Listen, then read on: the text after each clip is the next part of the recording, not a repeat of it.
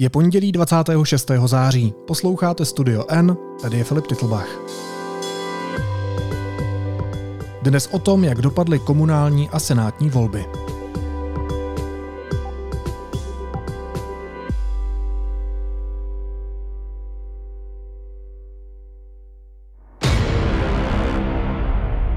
Je 14 hodin, je rozhodnuto. Voliči řekli, koho chtějí ve vedení obcí a měst, koho by chtěli v Senátu. Koalice spolu i hnutí ANO mluví po volbách o vítězství. Stan nebo SPD zase o úspěchu. Realita v senátních a komunálních volbách ale není tak přímočará, jak by se mohlo zdát. Kdo se může ve skutečnosti označit za vítěze? A nastupují na scénu výrazněji populisté z extrémisty. Hosty dnešní epizody jsou reportéři deníku N Honza Vernicer a Prokop Bodráška. Vítejte, ahoj. Čau Filipe. Ahoj Filipe, díky za pozvání. Vidíme dění, vidíme uklízení zbylých hlasovacích lístků. Členové volební komise se pomalu dostanou i na vysypávání těch odevzdaných hlasovacích lístků eh, z uren. Honzo, co je tou hlavní linkou, tím hlavním příběhem letošních voleb?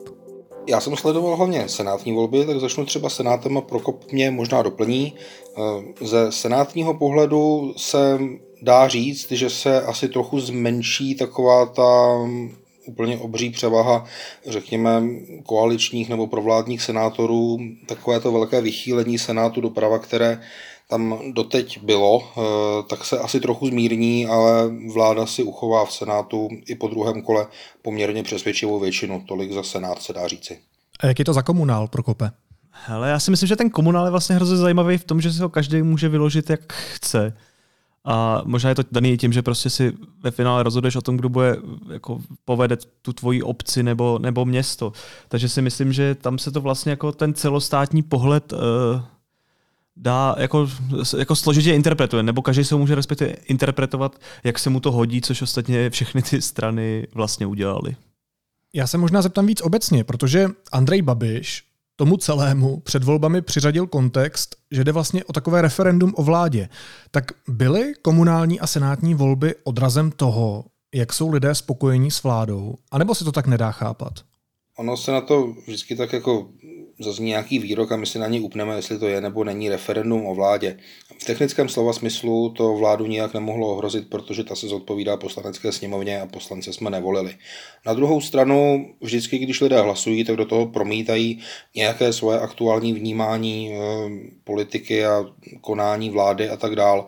A nějakým způsobem se to v tom určitě odráží. Eh, člověk, když jde volit eh, do své obce nebo eh, do zastupitelstva, tak se nemůže úplně oprostit od toho, jak vnímá třeba celostátní politiku, když mu tam kandidují v tom zastupitelstvu nebo do toho zastupitelstva i třeba celostátní strany. To, to určitě nějaký vliv má, si myslím. Prokope? Já s tím souhlasím, mě obecně to, to jako rámování jako přesně, že to je referendum o vládě je vlastně jenom nějaká snaha vysvětlit a mobilizovat ty lidi, aby k těm volbám šli. Protože jinak je to vlastně, jinak je to jako, jako nesmysl, že. Možná to vlastně i, i, i mohlo jako zafungovat v některých, v některých místech, ať už se to ukázalo třeba v, v, tom, v tom Senátu, kam se dostali lidi, který, který, který jsou vlastně jako protivládní, protisystémoví v některých případech i. Takže, takže to mohlo fungovat jako mobilizační, jinak si myslím, že z té podstaty té myšlenky je to vlastně nesmysl.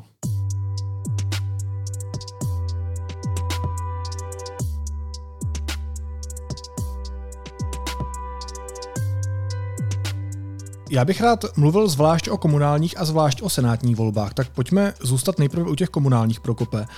Dá se teda říct, kdo je jejich vítězem, anebo ne? Protože přesně jak jsi říkal, ono to chvíli vypadalo, že se vítězem prohlásil skoro každý, tak aby to nakonec nedopadlo tak, že tím, kdo prohrál, jsou voliči. Já si myslím, že ne, ale já si, jako já si opravdu myslím, že je tady jako že vládní strany to vlastně na poměry toho, v jaký jsou složitý krizi, jak málo lidem té vládě věří, tak to vlastně asi jako relativně zvládli. A, a ve finále si hlavně myslím, že je jako mnohem důležitější no, než to, jako kolik, kolik uhrajou těch mandátů, tak je prostě to, kolik, eh, kolik jako dostanou těch lidí do těch reálných pozic těch starostů, místo starostů, radních a do těch lidí, kteří budou řídit to město. Takže to, protože to, prostě ten komunál jako není jenom o tom, kolik, kolik jako získáš mandátů, kolik získáš procent, ale jako fakt mnohem důležitější podle mě to, kdo ty města bude reálně vést, kdo, kdo sežene tu většinu. Protože že nebo já vnímám komunální volby, že jsou hrozně důležitý v tom, že ti dokážou uh, budovat, eh, samozřejmě kromě toho, že řídí ty města, tak pro ty strany dokážou do budoucna prostě budovat ty, ty, ty výrazné postavy, ty prostě ty starosty, ty, ty, ty, lidi, na kterých to do budoucna postaví.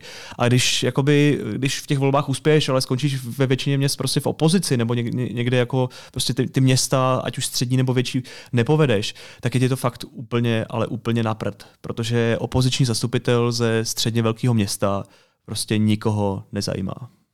Zastavíme se na chvíli u Prahy, protože uh, ta zajímala spoustu lidí. To byl taky velký příběh letošních komunálních voleb, jestli uh, primátor Hřib dál zůstane primátorem. Tak vyhrálo spolu. Co to znamená? Znamená to, že spolu bude mít primátora? Znamená to, že za chvíli budu moct zaparkovat na Karlově mostě? že z metra budou podzemní garáže? Nebo co to znamená? Uh, já si myslím, že, že, že no, znamená to, jako spolu vyhrálo na ty, na ty procenta a z největší pravděpodobností prostě bude, jako bude mít toho primátora. Ale jako je tam dalších, mnoho dalších motivů, které se prostě jako komplikují. Spolu si prostě jako přálo a představovalo, že prostě uhrajou jako 40% a, a, a, nebo víc a že prostě buď to poskládají sami, a nebo si teda vezmou ten stan, se kterým se vždycky domluví, víš co, že který je takový tvárný, jak si řeknou, jo, přibereme ten stan a povedeme to. A teď jsou prostě v situaci, kdy, kdy to, kdy to musí, jako musí složit s těma pirátama, který prostě v té Praze fakt jako nemají rádi, že, že je to s nima fakt složitý a nebo musí jít na druhou, druhým směrem by se museli vydat prostě s hnutím ANO, kde by to celý stálo jako na koalici, která by měla jako ten jako úplně přesně ten počet, který, který potřebuješ. Což v komunále je hrozně problematický i vzhledem těm hlasováním na těch zastupitelstvech, že prostě by nikdo z nich nemohl chybět, nikdo z nich by nemohl být nemocný, protože jinak by se nic neschválilo. A, takže si myslím, že to rozhodně není tak jako růžový, jak si to představovali. Pro ně to není jako nějaký mega, mega úspěch.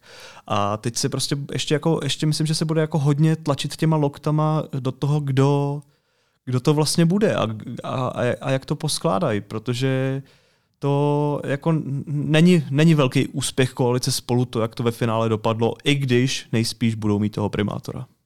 No jo, ale ty si ve svém textu napsal, že spolu v Praze sice vyhrálo, ale Svoboda jako lídr ne tak uh, možná teda budou mít primátora, ale bude tím primátorem Svoboda? Hele, já si myslím, já si myslím, že, uh, že to je jako to, tak, hele, bold prediction, jo. Uh, myslím si, že že Svoboda bude primátorem minimálně jako teď po volbách, až se poskládá nějaká koalice. Ale upřímně si myslím, že to, že tam že bude velmi složitý to, aby tam zůstal celý čtyři roky. Eh, protože tyhle ty volby ukázaly, že svobodu svobodu na počet hlasů porazili čtyři jeho kolegové. Uh, Hanna Kordová Marvanová, kterou, kterou prostě z nějakého 15. 16. místa lidi prostě dali víc hlasů. Ono to ve finále, jen potřeba říct, že to nic nezměnilo na tom výsledku. Bohuslav Svoboda pořád prostě zůstal na prvním místě, protože nezískal nějaký ten potřebný počet hlasů, ale je to spíš tak jako symbolická ukázka, že prostě on není ten, který by v té koalici ty voliče jako lákal. On, on prostě ničím asi extra, extra jako nenatchnul a myslím si, že teď si sami jako ve spolu říkají, že hele, tyjo, asi to nebyla úplně dobrá volba. A, a těch důvodů může být víc. Že? Já jsem, já jsem Bohuslava Svobodu potkal na několika akcích předvolebních, já jsem s ním dělal taky rozhovor, ten, ten rozhovor, kde on vlastně mluvil o tom, o té, o té jak bych řekl, nebo, nebo spochybňoval škodlivost emisí z automobilové dopravy prostě na, na lidské zdraví. A myslím si, že se to tohle všechno jako vlastně tak jako nasčítalo. A já si prostě myslím, že v tom v tom spolu, možná i v té ODS si prostě do budoucna řeknou, hele, možná by bylo prostě lepší jako tady na té fakt významné pozici mít uh, někoho, s kým, uh, koho, koho víc prodáme, koho dokážeme do budoucna uh, koho dokážeme do budoucna prostě si jako, si jako vypiplat, ukázat, využít tu pozici toho primátora, který prostě fakt je viditelný. Podívej se na Zdeňka Hřiba, toho před čtyřma rokama nikdo neznal a teď je to vlastně jako jedna z nejviditelnějších postav, postav Pirátů. Takže si myslím, že že tohle to je jako takový ten můj typ, který dost možná bude úplně, úplně blbě, ale, ale takhle jako já bych to, já bych to já bych to četl, ale rozhodně si myslím, že teď po volbách jakoby se to bude tlačit na to, aby Bohuslav Svoboda tam byl i kvůli nějakým jako vyjednáváním, i kvůli tomu, aby, aby, aby si tady dokázali, jako, aby si spolu jakoby stálo za svým a, a, a drželo si tu svoji linii. A Zdeněk Hřib teda už nemá žádnou šanci, že by, že by zůstal s tím primátorským řetězem na krku? Uh, no znamenalo by to buď to, že by, že by ho musel podpořit, musel podpořit ano, nebo že by, a to je druhá možnost, kterou možná ještě budou zkoušet, já si nejsem úplně jistý, ale, ale prostě spolu, jako ačkoliv v tom občas novináři, myslím, že i lidi si vlastně vztahují na to, že spolu říkají ODS, protože prostě ta ODS tam je dominantní, v té Praze to bylo možná ještě víc vidět, protože to, ta topka, aspoň z mýho pohledu, se v té kampani trochu jako, jako vlastně stáhla, že tam byla trochu jako v pozadí. A Zdeněk Hřib by to mohl uhrát tak, že by že by si vlastně na té současném půdorysu, což znamená eh, Piráti, Praha sobě a stan, a vlastně by dokázali přesvědčit někoho z toho spolu, asi, asi, nějaký, topa, asi nějaký lidi z topky, aby, aby je vlastně podpořili. Ale úplně mi to nepřijde jako, úplně mi tohle nepřijde jako eh, reálná varianta, ale jako je to vyjednávání a, a jako možný je všechno, ale, ale moc, moc, moc tomu upřímně nedávám. Mně se líbí, že se řekl novináři, ale možná i lidi. Uh, souhlasím s tím, že novináři nejsou lidi. Je to tak, je to tak. Ale ještě k té Praze zpátky. Mně přišlo zábavný, že Piráti vlastně požadují, aby při jednání o budoucí koalici se spolu seděli u stolu i, uh, seděla u stolu i Praha sobě, která se na počet mandátů umístila čtvrtá, pokud se nepletu, a lídra spolu svobodu to naštvalo. Můžou si ale tohle Piráti uh, jako dovolit se svým výsledkem přijít na jednání s tímhle? Já myslím, že to, tohle vlastně bude ta nejzábavnější část toho vyjednávání, že mě, mě, mě totiž baví to, jak se tady pořád říká, že prostě postavíme to na vládním půdorysu a všechno bude v pořádku. Protože ta situace v Praze je prostě taková, že ty strany se a ty lidi v těch stranách se prostě mnohem víc nesnášejí.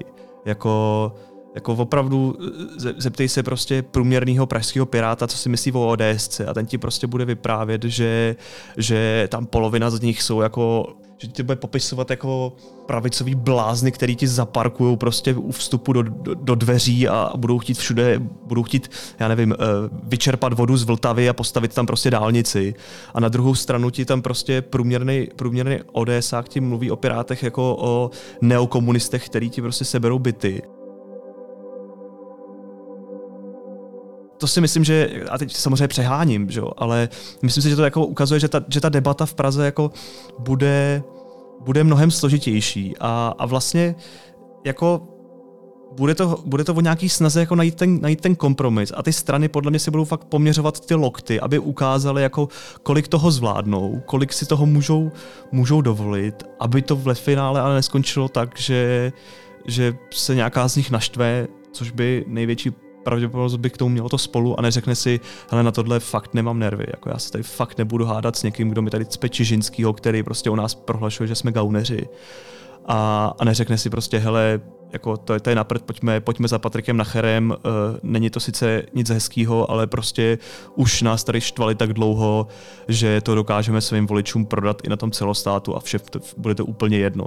Takže si myslím, že to vyjednávání bude prostě o tom, jako kolik si ty jednotlivé strany můžou dovolit. A, a já úplně nedokážu odhadnout, jako co, co, co, bude ten, co bude a jestli nastane ten pomyslný jako ta třešnička na dortu, která ti prostě, která by ti to celý přehoupla do, tý, do, do, toho, do toho, že by se na to třeba to spolu prostě vykašlalo.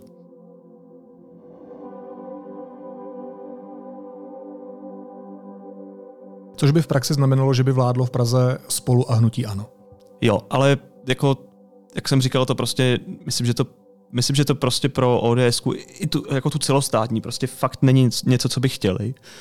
A, a zároveň jako by měli 33 hlasů, což je opravdu jako by ta úplně nejmenší možná jako většina, což jako v tom systému těch komunálních voleb prostě jako není, není nic pohodlného. Opravdu by ti jako nikdo nemohl chybět, takže myslím, že to jako není něco, co by chtěli.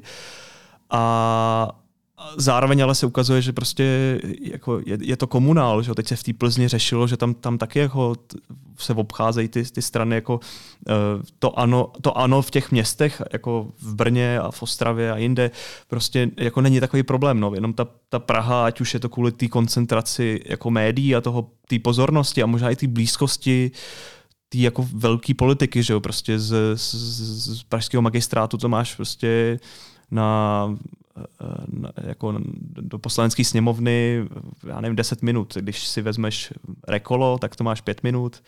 Autem to máš možná ještě rychlejc, já nevím, ale je to, je to prostě jako, jako ta blízkost tady opravdu je a, a, a, a jako ty věci se tady úplně neodpouští, ale zároveň si myslím, že jako to není asi hřích, který by se do konce života těm stranám neprominul. No. Ještě jednou otázkou zůstanu u Prahy.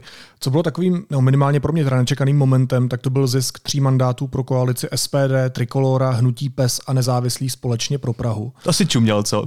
A říkám si, jak je vlastně možné, že, že v západní metropoli, jako je Praha, není prostor, ale vůbec žádný prostor pro nějakou moderní levici, jako to bývá běžné v těch západních městech. Ale je tady prostor pro extrémní pravici. No, jako já jsem já jsem vlastně tak, jako, já jsem taky čuměl, ale asi, asi zase ne jako, ne prostě tolik. Já si myslím, že tu, tu moderní levici tady do určitý míry prostě suplujou jako, nebo vybírají Piráti a, a Praha sobě.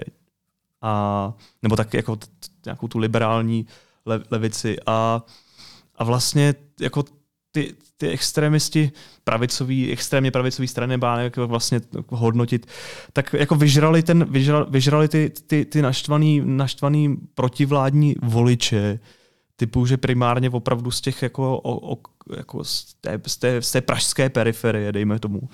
A, a jako, jako tohle to je asi nějaká ukázka jako těch, těch voličů, kteří to přesně berou z toho, z toho vládního pohledu. Já pochybuju, že by je jako, že by je zaujal program uh, eh, SPD. Já, jako, já jsem ho nějak tak jako zběžně viděl z nějakého rychlíku, ten jejich program, a tam nebylo prostě nic, jako, tam, ne, tam nebylo vůbec nic a to nikoho nezaujme. Ten, ten prostě čistě podle mě volili podle toho celostátu. Takže to, to, si myslím, že to si myslím, že je ta, jako ukázka té, té celostátní akty k té k jako moderní levici, k té solidaritě s těma zelenýma. Jako, já si myslím, že oni to taky hrozně analyzují, protože pro ně to byla jako nějaká možnost nebo ukázat, jako možnost ukázat těm celostátně těm stranám, hele, tady jako je o to zájem, jako půjde to a očividně, očividně to jako nepůjde. No. Takže si myslím, že proto bude hrozně zajímavý sledovat, jako, co ty dvě strany si z toho vlastně odnesou, jako sociální demokracie a zelení a co to pro ně bude znamenat, protože tohle, tohle bylo vlastně jako fakt, fakt jako prohra, absolutní prohra. A, a možná prostě, možná možná tyhle ty strany nemají šanci oslovovat, dokud tady bude Andrej Babiš a bude jim, jako, bude jim prostě vyžírat ten elektorát a, a možná to prostě do té doby, do té doby nejde. No. Je fakt, že se ukázal totální provar moderní levice. Potom ještě možná, když se podívám i z pohledu těch jako tradičních levicových stran, tak eh, KSČM ta získává každé volby čím dál méně hlasů, to už je prakticky odepsaná. ČSSD ta uspěla snad jenom v Brně. Ostrava bývala vždycky baštou levice. Moravskoslezský kraj bývala tradičně jistý.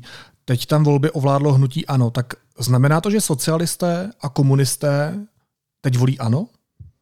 Já si myslím, že jo, a tak to, to už tam byl jako ten, ten trend byl jako ten trend byl vlastně nějakou jako delší dobu. Já myslím, že už to bylo vidět ve všech těch volbách, ať už to bylo předtím, když byla jako obecně vláda, vláda ano, ano z ČSSD, takže postupně jako vyžírali. Já si myslím, že u těch, u těch komunistů tam ještě třeba v Praze to taky vidět, tak prostě, že ty komunisty vlastně, jako jestli tam zbyl nějaký voliči, já vím, že se pořád říká, že prostě komunisti postupně vymírají, ale myslím, že část těch voličů se možná i prostě přesunula k tomu buď k hnutí ano, nebo, nebo právě k těm k SPD, díky čemuž prostě těsně to dali.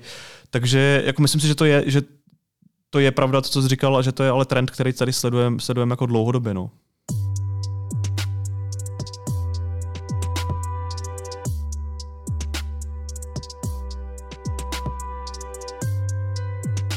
Ještě jednou otázku zpátky k té extrémní pravici. SPD po těchto volbách usedne v zastupitelstvech všech krajských měst. Dá se to číst jako signál, že se v příštích sněmovních volbách vydáme dejme tomu švédskou nebo tou italskou cestou, jak se ukázalo včera, eh, tedy že se ta extrémní pravice objeví a projeví mnohem silněji i v našem parlamentu? A to je možná otázka na oba, na oba dva, než se dostanu k senátním volbám. Já nad tím přemýšlím. Já si myslím, že SPD má nějaký, možná ne úplně jako pevný, ale přece nějaký voličský, voličský strop, který se jí překonává poměrně těžko. A na druhou stranu ta SPD tou, řekněme, jako voličskou gravitací, jestli se to tak dá nazvat, kterou má Tomio Okamura na určitý typ voličů, tak eh, ona vlastně brání tomu, aby tady vyrostl nějaký eh, ultrapravicový subjekt, třeba další, eh, nebo nějaký krajně pravicový subjekt, prostě aby vyrostl. A viděli jsme to, nebo vidíme to vlastně každé parlamentní nebo sněmovní volby, že dokáže uspět Tomio Okamura, ale už vlastně vedle něj na té scéně není místo pro další subjekt, který by se tam dostal z eh, pěti a více procenty, kolik je potřeba pro vstup do sněmovny. Byť třeba v těch minulých eh, sněmovních volbách to bylo hodně těsné. Takže možná to neplatí jako úplně, ale myslím si, že dokud eh, na tuzemské politické scéně bude Tomio Okamura, takže prostor pro růst nějakého dalšího subjektu, pro výrazný růst je vlastně poměrně omezený, protože Tomio Okamura celkem obratně hraje takovou tu předvolební kartu, kdy těm voličům vysvětlí, ať volí raději jeho, protože u něj je jistota, že se do té sněmovny dostane. A zatím mu to vlastně vždycky funguje. Takže, takže já si myslím, že tohle je takový fenomén, který tady bude s námi asi i další volby, Leda, že by nějakým způsobem třeba se přeformátovalo hodně hnutí ano. Eh, my se občas uvažujeme v takové ty kategorii jako levice, pravice, krajní levice, krajní pravice, ale to hnutí ano je vlastně organizované nějakým, řekněme, sociálně konzervativním, nacionalistickým trochu směrem. A ono některé ty rysy vlastně má tady těch, tady těch hnutí krajně pravicových, takže možná i, i to hnutí ano jim třeba ubírá nějakou základnu členskou, na které by mohlo vyrůst nějaké nové hnutí nebo strana. Pojďme se možná rovnou teda Honzo přesunout k senátním volbám. Um, tak taková základní otázka, kdo může být nejspokojenější? Tak to uvidíme po druhém kole, kdo bude nejspokojenější. Myslím, že to první kolo dopadlo velmi dobře pro hnutí ANO, které teda tentokrát z role opoziční strany. Eh, uspělo poměrně, poměrně hodně. Jestli se nepletu, tak eh, jsou v 17 obvodech ve druhém kole voleb a jeden mandát získali přímo. To je pan Václavec v obvodu Bruntál. Takže ano, doposud nikdy takhle rozsáhlý úspěch v prvním kole nemělo. Teď samozřejmě bude záležet na tom, co se stane v kole druhém, protože tam jsme vlastně v minulých senátních volbách opakovaně viděli, že zájem voličů určitých typů voličů o ty volby je nižší a ti oponenti ano, nebo voliči oponentů ano se v minulých i předminulých volbách dokázali poměrně sešikovat, aby se tam kandidáti ano nedostali do toho senátu. Takže uvidíme, jak to bude fungovat teď, protože tím, že to ano je vlastně v opoziční roli a ne, vládní, ne, ne ve vládní roli, tak uh, může být to něco úspěšnější, si myslím. Může se nějakým způsobem přebarvit ten senát? Eh, jsou tyhle senátní volby v něčem natolik zásadní a ty výsledky toho prvního kola natolik zásadní, že se ta, řekněme, politická role senátu nějak změní? To si nemyslím. Eh, ono v tom senátu nemůžeš brát eh, zvolené senátory tak pevně usazené nebo řekněme s tak pevnou vazbou na tu stranu, která je tam nominovala, nebo navrhovala, jsou jejími členy, jako ve sněmovně. Je to, je to i logické, protože ve sněmovně se rozhoduje o bytí a nebytí vlády a ona je vlastně tím nejsilnějším prvkem v té tvorbě zákonů. Takže eh, tam vlastně ta disciplína je velká, v Senátu tolik ne, ale obecně, když se podívám na eh, ty vyhlídky do druhého kola, tak kandidáti ano jsou favoriti v šesti obvodech, v jednom už mandát získali v prvním kole a v dalších čtyřech mají zástupce, který má, řekněme, při nejmenším vyrovnané šance. Takže ano, by mohlo z těch 27 senátorů, o které se bude hlasovat, mít od 7 do 11 pravděpodobně. A pokud se týče kandidátů stran vládní koalice nebo jim blízkých adeptů, uchazečů o senátní křesla, tak eh, ti jsou favority v 11 obvodech, eh, ve dvou dalších už získali mandát v prvním kole. A řekněme, že v šesti dalších obvodech tam jsou kandidáti KDU, ČSL, ODS a TOP 09, takže oni by mohli aspirovat eh, tihle kandidáti blízcí vládní koalici až na nějakých 19 mandátů ve druhém kole získaných, což se asi úplně nestane, ale někde mezi 13 a 19 to bude, takže ona ta jejich ztráta, eh, protože obhajují hodně mandátů, tak asi nebude úplně výrazná a pravděpodobně bude někde v rozpětí hrubě odhadnu mezi 5 až 10 senátory z těch 71, o kterých se teďka dá bavit jako o provládních senátorech což jim neuškodí, protože Senát má 81 členů, nebo neuškodí jim to v tom, že by se Senát přepoloval, tam by bylo potřeba mnohem větší ztráta, nebo až eh, za dva roky se bude volit do Senátu znova, tak eh, nějaký, nějaký velký výbuch těch provládních kandidátů. Zajímavý příběh těchto senátních voleb se odehrává v Jihlavském obvodu, protože tam proti sobě stojí předseda Senátu Miloš Vystrčil a Jana Naďová, která aktuálně stojí eh, spolu s Andrejem Babišem u soudu.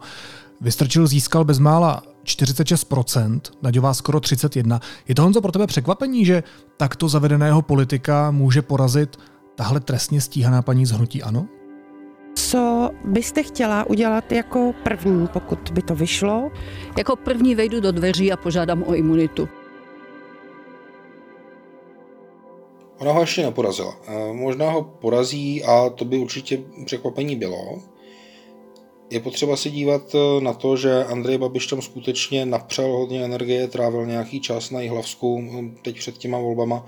A pokud vím, tak se dokonce nechal někde slyšet, že bez eh, jeho osobního zapojení by paní Naďová měla naprosto minimální zisk, takže ta role Andreje Babiše je tam asi poměrně vysoká.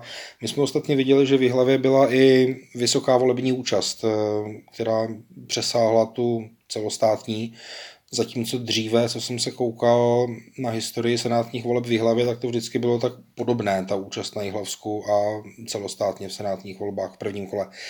Takže dá se usuzovat, že tam Andrej Babiš skutečně dokázal eh, zmobilizovat nějaké voliče pro Janu Naďovou. A pro něj by to samozřejmě symbolicky bylo dobré, kdyby dokázala porazit předsedu Senátu Miloše Vystrčila, protože to je vlastně jeden z nejvyšších ústavních postů a byla by to citelná rána, uštědřená ODS a tak dále.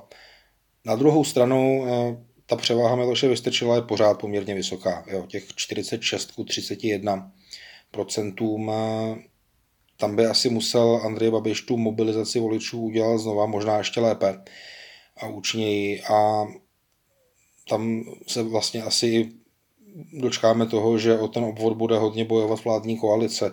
Už jsme to viděli, jak začali její politici tematizovat takový ten výrok Jany Naďové, že první, co udělá, je, že přijde do Senátu a řekne si o imunitu, o kterém potom teda řekla, že to bylo přeřeknutí. Ale byl to prostě výrok, který pronesla a reálně ji můžou uškodit poměrně dost. Takže já si myslím, že tam pořád favoritem je Miloš Vystrčil. A proč proti němu postavilo hnutí Ano zrovna Naďovou? Co tím Andrej Babiš sleduje, když to teda uh, jak tvrdí paní Naděvá, byl přeřek a není to kvůli té imunitě? To je otázka, kterou by nejlépe zodpověděl Andrej Babiš, eh, kdyby nám ochotně dával rozhovory, což se neděje. Ale já si myslím, že ono to zapadá trošku do takového toho jeho příběhu o tom, jak eh, hnutí ano a on sám osobně a další lidé, třeba ta Jana Naďová, jak jsou pronásledováni tím, čemu on říká ten polistopadový kartel a tak dál a on že za sebe dělá trochu mučedníka eh, kvůli tomu soudu, před kterým teď stojí, taky dělá, dělá tu mučednici i z Jany Naďové a zkouší to hrát na tuhle kartu. Zdá se, že to poměrně funguje, protože 31% v prvním kole není málo. Ještě jeden takový zajímavý příběh volby do Senátu hned v prvním kole vyhrál ve svém obvodu Jiří Růžička. Eh, tomu hlas hodil i Tomio Okamura, teď řekněme tady volič TOP 09. Co bylo tohle za příběh? No, Tomio Okamura se zřejmě domníval, a teď zase by to byla otázka na něj, že nějakým způsobem dokáže oslabit Jiřího Růžičku, eh, když tam vhodí ten, jak on sám řekl, natržený a přeškrtnutý lístek.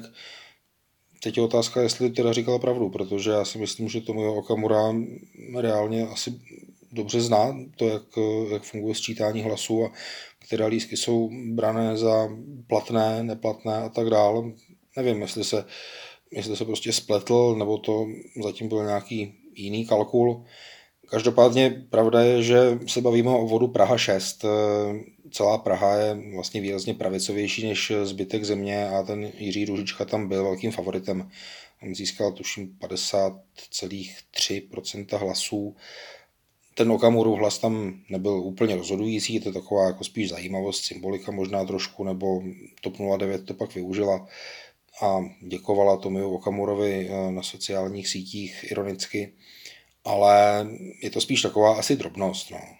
Ještě bych možná dořekl, že vlastně tím, že Jiří Růžička se v průběhu toho nočního sčítání dostal nad 50% a byl zvolený už v prvním kole, tak eh, se vlastně stalo, že nemají ani jednoho člověka ve druhém kole Piráti, protože tam to dlouho vypadalo, že do druhého kola s ním půjde paní Balcarová, která ale nakonec teda vzhledem k tomu, že Jiří Růžička měl těch 50% a pár hlasů k tomu, tak žádné druhé kolo nebude. Takže vlastně Piráti jsou svým způsobem poraženými senátních voleb.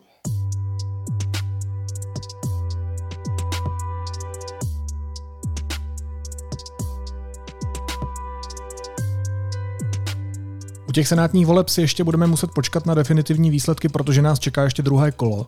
Ale když se uh, vrátím k tobě, Prokope, tak česká města a vesnice už definitivně mají nově zvolená vedení a ať už se domluví a poskládají jakkoliv, tak co je čeká, čemu musí čelit? Můžou něco vůbec udělat uh, s energetickou krizí, jak slibovala snad každá strana, která nás nejenom čeká, ale ve které už jsme? Já jak bych to řekl, já si myslím, že uh, jako, já ti to dám na příkladu Prahy, uh, který se jako víc věnu a takhle. Já si myslím, že prostě jako ty komunální volby jsou, nebo já jsem z toho měl pocit, když jsem sledoval tu kampaň, tak jsem si vlastně celou dobu říkal, jako, jako co se to děje, co, to, co, co se to děje v těch programech, o čem se to bavíme, co to vlastně reálně řešíme, když ti politici na to nemají v podstatě žádný vliv na to, co, co slibují. Tady se, tady se v Praze se eh, jede je, vyprávěl, hlavním tématem Prahy bylo to, že se mluvilo o tom, jak se dokončí prostě eh, jako vnější okruh, a prostě nesmysl, který, s kterým Praha vlastně jako nemůže reálně nic dělat. Mluvilo se o tom přesně, jak se vyřeší energetická krize, jak prostě tady přijde, a skoupí se prostě pre a, další věci. Já si, jako, a teď mám z toho takový pocit, jako že že těm voliči, nebo já si vlastně vůbec dokážu posoudit, podle čeho se voliči rozhodovali. Protože jsem měl pocit, že všechny debaty, které se vedly, ať už to dělá, ať už to dělá třeba i česká televize, tak vlastně se vůbec netýkaly toho, co ti politici mu jako můžou dělat. Ti ti, ti, ti jako, jako, politici na magistrátu mají v mnoha ohledech jako svázaný ruce městskýma částma, z druhé strany celostátem. Eh, větší, menší obce prostě řeší to, že nemají peníze a víc než, víc než vlastně cokoliv jiného řeší nějaký jako, jako provozní věci. Takže mi to vlastně přijde jako celý, i to, i to, právě i to rámování, i to, i to celo, celostátní rámování, který se tam jako dával, dávalo vlastně do toho, do toho tématu, mi jako tak přijde vypovídající, že teď jako jsme si slíbili, co všechno se, co všechno se v, té naší, v tom našem městě nebo v té obci udělá. A často jsme slíbili vlastně úplný nesmysly a teď se musíme vrátit k tomu, že to tak vlastně úplně nejde. No. A, a tady, ten, jako, tady ten předvolební komunální populismus, který se v Praze třeba já jako sleduju v Praze, který se tady pravidelně objevuje a který prostě jde na, jako na, jako naproti tomu, jak se, jako, jak, jaký, jsou, jaký jsou nejenom trendy v těch městech, ale i jaký jako nějaký to poznání, tak mi to vlastně přijde úplně neuvěřitelný, no, že kdyby si vlastně, eh, ale nevím, nevím, co s tím, no. Myslím si, že to asi nějak vypovídá i o tom, jak, jak, jak jak voliči vnímají ty komunální volby, když je vnímají přes eh, řešení energetické krize, s kterým prostě v mnoha ohledech v, v rámci čtyřletého volebního období město nebo obce vlastně nemůžou reálně nic moc velkého dělat. Ještě poslední otázka. Eh, Dana Drábová napsala na Twitter před volbami, volby, které probíhají dnes a zítra, rozhodnou o tom, kým a jak budou spravovány obce a města, kde žijete. Rozhodně nejsou referendem o vládě. Volte koho chcete, hlavně přijďte a volte. Na čtyři roky volíme budoucnost místa, kde jsme doma. Průměrná účast u voleb letos byla něco malinko přes 46%, v Brně třeba necelých 42%, ale třeba v Ústí nad Lebem jenom 35%. A já vlastně přemýšlím nad tím, proč. Proč tyhle volby skoro nikoho nezajímají, když na náš život, jak píše Dana Drábová, mají obrovský vliv? Já, já si prostě myslím, že o tomhle se dá jako spekulovat, o tom, jaký, jaký, jaký to má jako jaký to má reálný vliv. Jako, samozřejmě má, má, to vliv v tom, že když máš výborného schopného starostu, tak se, tak se jako tvý obci může dařit, ale taky třeba jako na výběr z těch, jako z těch z těch jako schopných a dobrých prostě ne, jako nemáš. Já, já jako vlastně si nemyslím, že eh, jako já si nemyslím, že, že to je tak, tak zásadní, alespoň v, nějak, jako v nějakém tom rozsahu té, té velikosti různých měst a obcí a, a upřímně, jako opět se vrátím k té Praze, jako my tady pořád eh, že volíme nějakého primátora a máme o něm představy toho, co všechno může zvládnout, ale vlastně jako většinou to zvládnout ani nemůže, protože to prostě reálně nejde, protože má takový a takový omezení.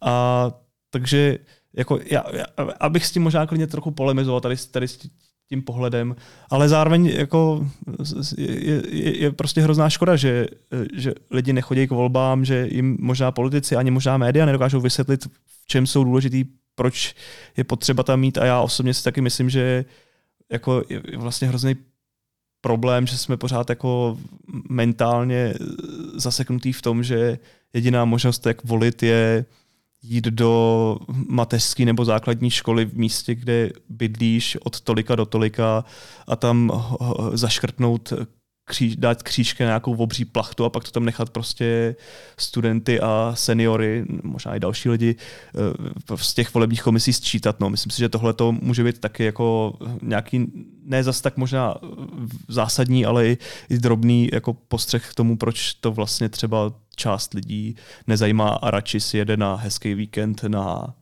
někam na hrad nebo k, eh, k nějakému jezeru. Honzo, vlastně stejná otázka a stejný příběh u senátních voleb. Um, účast něco málo pod 43%. Proč? No, na senátní volby je to vlastně poměrně hodně. Za dobu, co máme senát, tak to byla druhá nejvyšší účast teďka v prvním kole. Já si nemyslím, že to je až tak jako strašně málo. Je to samozřejmě míň a až budou sečtený výsledky v druhém kole za týden, tak uvidíme ještě mnohem menší číslo, co se týče účasti. Ale když se podíváš třeba na sněmovní volby, kde teď to říkám z hlavy, ale ta účast bývá třeba kolem 60, možná k 65%, někdy možná trochu pod 60, tak těch 45 nebo 42 vlastně není až o tolik míň, je to míň třeba o třetinu. To možná odpovídá tomu, že ten Senát přece není v ústavě, respektive po schvalování zákonů, tak silným tělesem jako sněmovna. Všichni víme, že sněmovna, když chce, tak ten senát může přehlasovat. Naopak to nefunguje, teda pokud se nebavíme o ústavních zákonech.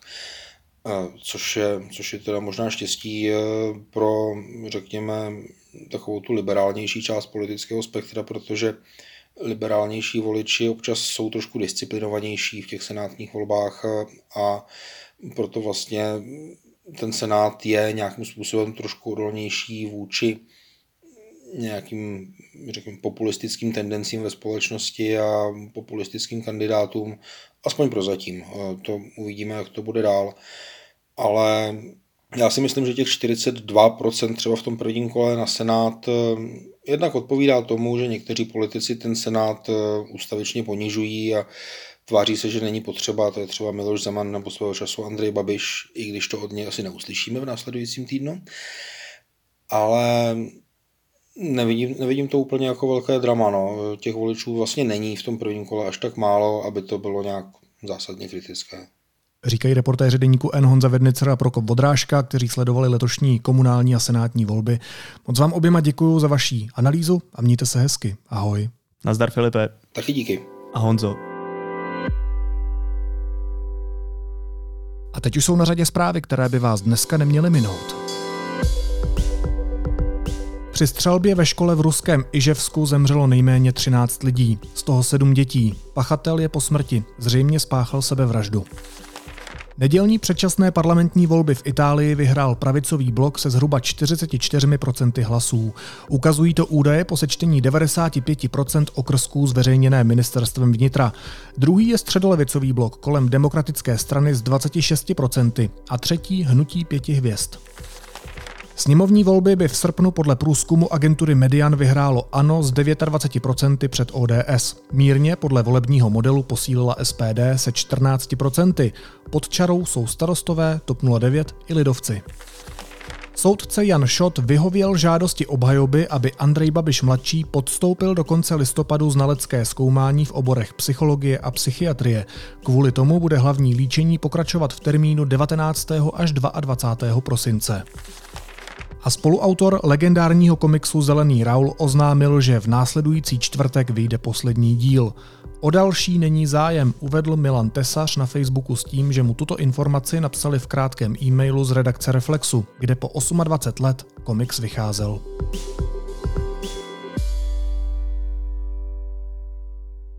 A na závěr ještě jízlivá poznámka. Tomio Okamura chtěl být tak moc rebelem, až se stal voličem TOP 09. Svůj hlas, který považoval za neplatný, podle zákona neplatný není a podpořil tak kandidáta na senátora Jiřího Růžičku. Ten pak volby vyhrál už v prvním kole. Okamura k tomu řekl, cituji, Dodávám s velkým úsměvem. V případě, že by snad můj hlas byl započítán, doufám, že to nebude ten rozhodující hlas pro pana Růžičku. A já dodávám s ještě větším úsměvem, nejspíš byl. Naslyšenou zítra.